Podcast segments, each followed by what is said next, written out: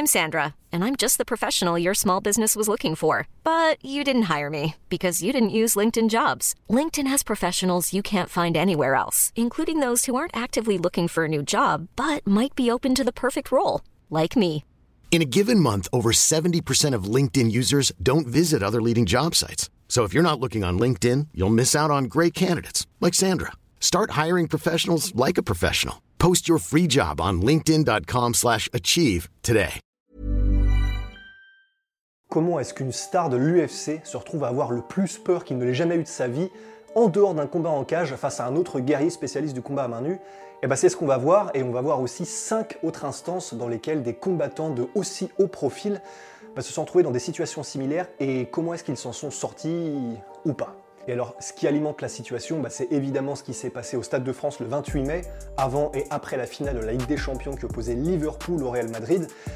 Et il y a eu tout un tas de trucs pas forcément très clairs, je n'y étais pas, mais les rapports, en tout cas, des journalistes anglais du Guardian par exemple, et celui de Paddy Pimblett, dont on va vous décrire, semblent quand même aller à l'encontre de ce qu'est la version donnée par le ministre de l'Intérieur Gérald Darmanin. Alors ce qui est dit par le journaliste du Guardian et par Paddy Pimblett, c'est déjà avant qu'il y a eu des énormes problèmes parce qu'on leur disait que leur ticket était faux. Ça a été le cas à Paddy Pimblett, à qui on a dit, donc lui sachant que c'est le club de Liverpool qui lui a donné son ticket, un des stadiers lui aurait dit « Ah ouais mais non, en fait ça va pas être possible, regardez c'est un faux, en fait c'est un faux ».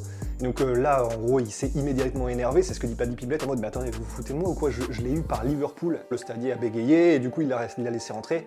Mais tout ça pour dire que si ça c'était une pratique qui était assez courante avec d'autres supporters qui n'ont peut-être pas eu la présence d'esprit de repousser un petit peu les allégations, forcément déjà ça met une ambiance pas forcément très claire. Il y a eu du retard par rapport au début du match en lui-même, apparemment des gaz lacrymogènes un petit peu de partout, mais c'est surtout en fait après le match, même après ces choses-là, donc on ne connaît pas vraiment les détails, qu'apparemment c'était des scènes, mais des scènes apocalyptiques. C'est Paddy Pimblett qui, pour faire un titre de comparaison, disait « Bah écoutez, j'avais l'impression en fait de me retrouver dans American Nightmare » ou « La Purge », je crois que c'est American Nightmare. Et j'avais l'impression de me retrouver dans un truc comme ça où c'est il y a 12 heures dans lesquelles les gens font ce qu'ils veulent à tout le monde en fait. Et donc il disait il y avait des gens avec des machettes, des gens avec des barres de fer, des gens avec des battes de baseball, qui poussaient les gens au sol, les immobilisaient, chopaient les montres à même le poignet, coupaient les lanières des sacs pour se barrer avec, en profitaient pour rouer de coups, etc. Ce que disait Paddy Pimblett, c'est que c'était vraiment des scènes où, si vous n'étiez pas dans un groupe, et lui du coup dit qu'il a eu la chance de se retrouver avec des Irlandais qui l'ont reconnu et du coup ils se sont déplacés à une petite douzaine, et donc forcément les groupes qui étaient là, les groupes armés, et visiblement très mal intentionnés, ont un peu toisé le groupe de Paddy et se sont dit « Ouais là du coup on va peut-être laisser tomber pour ce truc-là ». Mais pour le reste, apparemment, les gens n'ont pas été aussi chanceux. Il y a des scènes où il y a un monsieur qui les a rejoints ensuite, qui a dit qu'il avait été grosso modo mis au sol immobilisé, que les gens lui avaient tout pris et qu'il en avait profité pour prendre quelques coups. Et donc c'est ça que décrit Paddy Pimblett à la sortie du stade. Donc en fait, grosso modo, imaginez-vous, c'est un peu comme les bagarres d'Astérix Obélix, il y a un gros nuage de fumée avec des bras qui sortent avec des poissons et trucs comme ça. C'est pareil, sauf que là, c'est en version un peu Paris 2022, où du coup, c'est beaucoup plus hardcore, et à la fin, y a pas de banquet, quoi. Mais donc, il dit que c'était vraiment des scènes qui étaient extrêmement violentes, il dit que lui a été extrêmement marqué, et que c'est là où il a eu le plus peur de toute sa vie. Il décrit même une situation où, c'est pareil, c'est donc un témoignage de Paddy Pimblett, on n'en sait rien, on ne sait pas si c'est vrai, c'est quelqu'un qui lui racontait, un de ses amis qui lui dit que y a quelqu'un qui est venu ensuite, alors qu'il prenait le métro, et qui est venu juste en face de lui, qui lui a marmonné un truc, qui a essayé de lui mettre une gifle quand son ami anglais l'a repoussé. Et en fait, c'était pas vraiment une gifle, c'était un mode Peaky Blinders. Et le mec a apparemment essayé de lui mettre un coup de rasoir. Mais voilà, c'est la situation qui est décrite par Paddy Pimblett. Et c'est vraiment impressionnant parce que on sait que les combattants comme Paddy Pimblett, et à plus forte raison de ce niveau-là, leur vie, c'est de s'entraîner pour aller dans une cage, combattre face à un mec de son niveau, qui s'entraîne toute sa vie aux arts des sports de combat, donc le sol, le striking, et on sait que ce sont des sports où l'adrénaline est extrêmement forte, et en particulier les émotions, les sensations juste avant le combat. On sait que parmi les plus grands combattants de tous les temps, donc on pense notamment à Mike Tyson ou Georges Saint-Pierre qui en parlaient sans aucun problème, il disait qu'en réalité, juste avant de monter sur un ring ou dans une cage, c'est vraiment un moment où ils étaient pétrifiés de peur. Et à raison, puisque le cerveau, en gros, comprend qu'il va y avoir probablement des énormes répercussions physiques et potentiellement tragiques sur vous-même dans les minutes qui vont venir. Et pourtant, selon Paddy Pimblett donc, cette situation est même passée au-dessus de ce genre de peur en termes de ce que ça lui a, de ce que ça a provoqué chez lui. Voilà, donc c'était la situation au Stade de France après la finale, vécue et racontée par Paddy Pimblett. Et maintenant, on va vous raconter 5 autres exemples, 5 autres anecdotes de combattants passés par l'UFC à qui il est arrivé des situations qui sont un peu similaires, juste plutôt en termes d'intensité que par la manière exactement dont ça s'est passé. La première anecdote, c'est celle de Mauricio Shogun Rua, ancien champion 93 kg du Pride et de l'UFC, qui au Brésil, à Rio de Janeiro en 2014, revenait d'un dîner avec son manager et Demian Maia, un autre combattant UFC d'ailleurs, lorsqu'il s'est fait arrêter en pleine rue sur la route par 4 hommes armés de fusils, qui lui ont dit, mais vraiment à l'ancienne, hein, comme au Moyen-Âge avec le tronc d'arbre devant la charrette, qui lui ont dit, bah maintenant tu t'arrêtes. Évidemment, avec des fusils, tu t'arrêtes. Ils l'ont reconnu, même, ils lui ont dit « On sait qui tu es, ne tente rien parce que sinon il va t'arriver des bricoles ». Mais ils lui ont pris sa voiture, son t-shirt, ses chaussures et ils l'ont laissé sur le bord de la route pour revenir jusqu'à son hôtel, là où il voulait revenir, mais à pied. Donc voilà, tout ça pour vous dire que même à des guerriers de l'espace comme cela, bah, évidemment, face à ce genre de situation, bah, en fait, ils ne peuvent pas faire grand-chose, quoi. Donc la quatrième occurrence, la quatrième anecdote, c'est Uriah Faber en 2006 à Bali. En 2006, Uriah Faber est champion WEC Featherweight, donc le WEC c'est un petit peu l'ancêtre de l'UFC pour les petites catégories de poids. Il est en train de faire la fête dans une boîte de nuit à Bali en Indonésie. Il est en train de danser avec une fille locale quand, à un moment donné, visiblement quelqu'un qui n'a pas trop apprécié la scène qu'il était en train de voir, arrive, lui donne un coup d'épaule, le regarde avec insistance comme ça et va se poser de l'autre côté de la piste de danse pour continuer à comme ça faire un duel de regards. À un moment, Uriah Faber va le voir, lui dit bah, en fait, qu'est-ce qui est en train de se passer? Le mec parlait indonésien.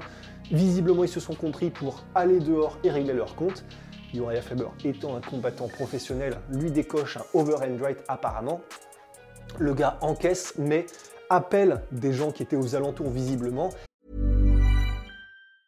Hey, it's Danny Pellegrino from Everything Iconic. Ready to upgrade your style game without blowing your budget? Check out Quince. They've got all the good stuff, shirts and polos, activewear and fine leather goods, all at 50 to 80% less than other high-end brands. And the best part? They're all about safe, ethical and responsible manufacturing. Get that luxury vibe without the luxury price tag. Hit up quince.com/upgrade for free shipping and 365-day returns on your next order. That's quince.com/upgrade. Qui se ramène, encercle Uriah Faber armé de tessons de bouteilles, de barres de fer et de tout un tas d'outils. Juste à ce moment-là, un gars arrive avec un poing américain, poum, et lui tape à l'arrière de la tête et commence à essayer de l'enchaîner. Uriah Faber sent que là, ok, il y a un truc qui est en train de se passer et il faut jouer sa survie. Il rentre dans le club, mais les gars le poursuivent, il se retrouve sur son dos, roué de coups, il arrive à sortir du club, il essaye de courir un peu n'importe où pour essayer de leur échapper, mais il n'y arrive pas.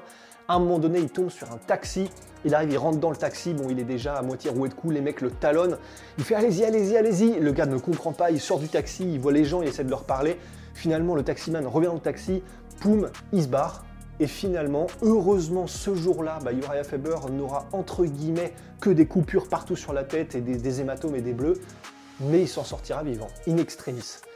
La troisième occurrence, c'est Michael Falcao, qui est lui un ancien combattant de l'UFC et qui est aussi passé par d'autres grandes organisations mondiales. Ben lui, il a été poignardé plusieurs fois au ventre au Brésil, sauf que lui ne s'en est pas sorti. Alors c'était loin d'être un enfant de cœur. Lui-même avait participé en 2002 où on l'avait vu maltraiter une femme dans une station essence. Bon, il était connu pour être lui-même pas forcément un exemple à suivre, mais toujours est-il que ben il s'est retrouvé au cœur d'un règlement de compte, il s'est fait poignarder plusieurs fois au ventre et avant même d'arriver à l'hôpital, il était décédé. L'exemple du coup numéro 2, si on fait un espèce de numéro 5 au numéro 1 de notre liste, c'est Darren Till, l'ancien challenger au titre UFC en welterweight, qui lorsqu'il était jeune faisait beaucoup la fête à Liverpool dans sa ville natale. Il participait régulièrement à des bagarres, selon ses dires pour défendre ses amis surtout, mais toujours est-il qu'il se retrouvait toujours dans des échauffourées, et cette fois-ci, à 19 ans, il se retrouve dans une boîte de nuit, dans une bagarre générale, sauf que cette fois-ci, des gens qui visiblement l'avaient dans le pif depuis un petit bout de temps sont arrivés, et l'un d'eux l'a poignardé plusieurs fois dans le dos d'Darren Till, et un des coups de couteau est passé à quelques millimètres d'une artère qui, de toute façon, si elle avait été sectionnée, ça aurait été la fin du jeu pour Darren, c'est ce que lui dira le médecin un peu plus tard.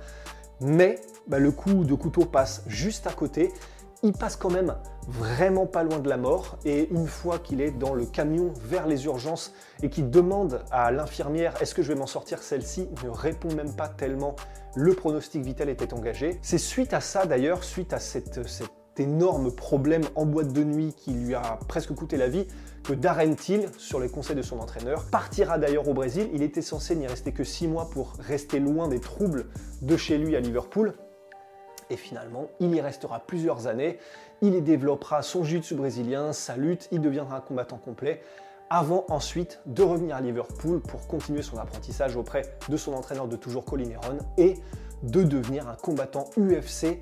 Et enfin, le numéro 1, mais en fait on dit ça mais il n'y a pas d'ordre, de notre liste, bon bah on est obligé de le placer parce que moi personnellement c'est un de mes combattants et humains préférés, c'est Kevin Holland. Alors Kevin Holland, on ne sait pas comment est-ce qu'il fait son compte, mais c'est un petit peu comme, vous savez, Samuel Jackson dans Incassable, le gars qui crée des cataclysmes comme ça, ferroviaires, des accidents de voiture, des machins, pour essayer de voir qui avait potentiellement des pouvoirs de super-héros. Bah, on a l'impression que là, bon, c'est peut-être pas de sa faute, mais il se retrouve constamment dans des situations que normalement personne ne rencontre dans sa vie. Donc Kevin Holland, qui avait arrêté un voleur qu'il avait immobilisé et qu'il avait placé en étranglement arrière lorsqu'il rentrait chez lui, Kevin Holland qui avait arrêté et immobilisé un mec qui avait une arme à feu dans un restaurant à Houston, donc il l'avait immobilisé avec certains de ses proches, donc c'est une situation qui normalement est rarissime, mais déjà ça faisait 2, et ça a fait 3 avec cette fois où il était en voiture sur une autoroute, et à un moment donné il voit un poids lourd qui essaie de s'insérer, bon il le double mais il voit que le gars clairement a un petit peu de mal avec ce qu'il est en train d'essayer de faire. Il continue sa route, mais quelques secondes plus tard, il regarde dans le rétro, et dans le rétro, bah, en fait, il voit que le camion avait fait visiblement un espèce de 180 tonneaux, on sait pas trop quoi, mais qui s'était retrouvé sur le flanc, coup de frein à main, il se gare, et il dit d'ailleurs que c'est là où il a eu vraiment le plus peur de toute sa vie, mais c'est comme dans les films, dans le sens où l'essence commençait à couler un petit peu sur le sol, on ne sait jamais ce qui peut se passer, à la moindre étincelle, le truc peut péter, et donc, pas rassuré, Kevin Holland, néanmoins, prend son courage à deux mains, arrache la porte, sort le conducteur et le traîne dans un endroit qui était un peu plus en sûreté. Et finalement, du coup, il lui sauve la vie. Voilà, c'était les anecdotes du père Rusty avec la situation de Paddy Pimblett et les situations auxquelles ça nous a fait penser. Voilà, bah écoutez, si la vidéo a été informative ou qu'elle vous a plu, mettez un pouce bleu ou abonnez-vous à la chaîne, ça nous aide énormément. Et puis pour le reste, bah, prenez soin de vous et ciao.